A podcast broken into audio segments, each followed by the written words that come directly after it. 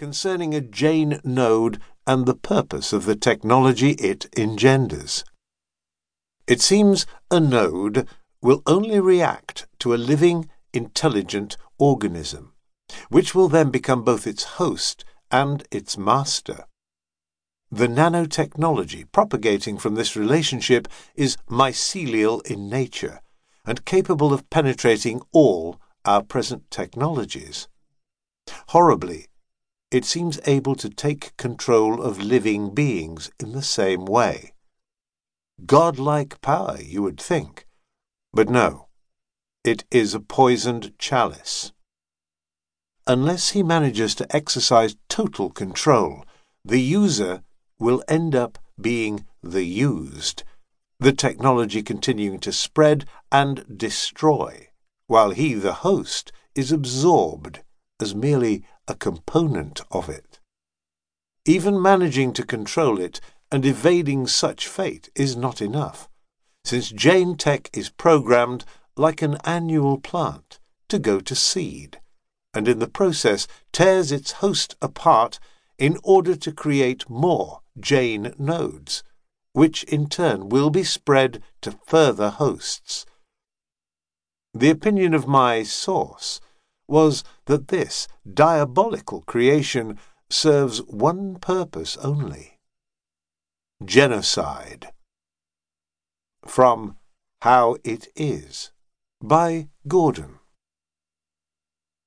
Over the centuries, the huge Celadon station's original shape like a spinning top five miles across, had become shrouded by accretions. Now near the end of its journey and its useful life, it was slowing from one eighth of light speed on this particular edge of the polity sphere because the stars here were dispersed and intergalactic space lay beyond. Its controlling artificial intelligence, Celadon, viewed those aboard through its many camera eyes.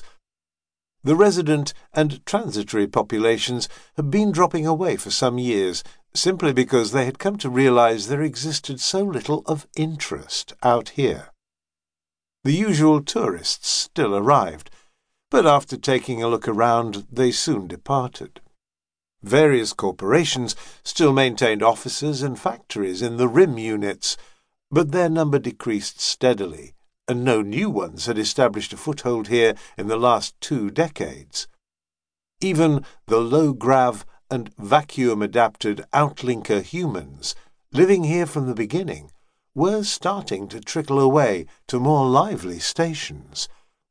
There were now many empty rooms, deserted corridors and concourses, and Celadon, having shut down three of the five runcibles aboard, simply because these extra instantaneous gateways in from other destinations were no longer required, viewed with chagrin the prospect of the next two boring decades before the station reached its final destination.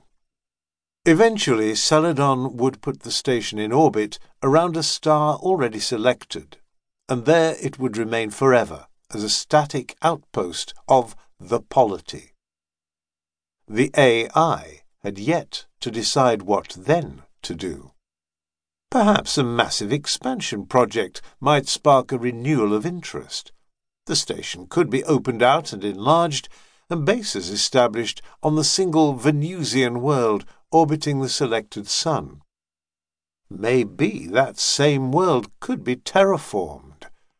Those options were all available, or Celadon could itself abandon this structure that was the body into which it had been born and leave it to the control of subminds and automatic systems.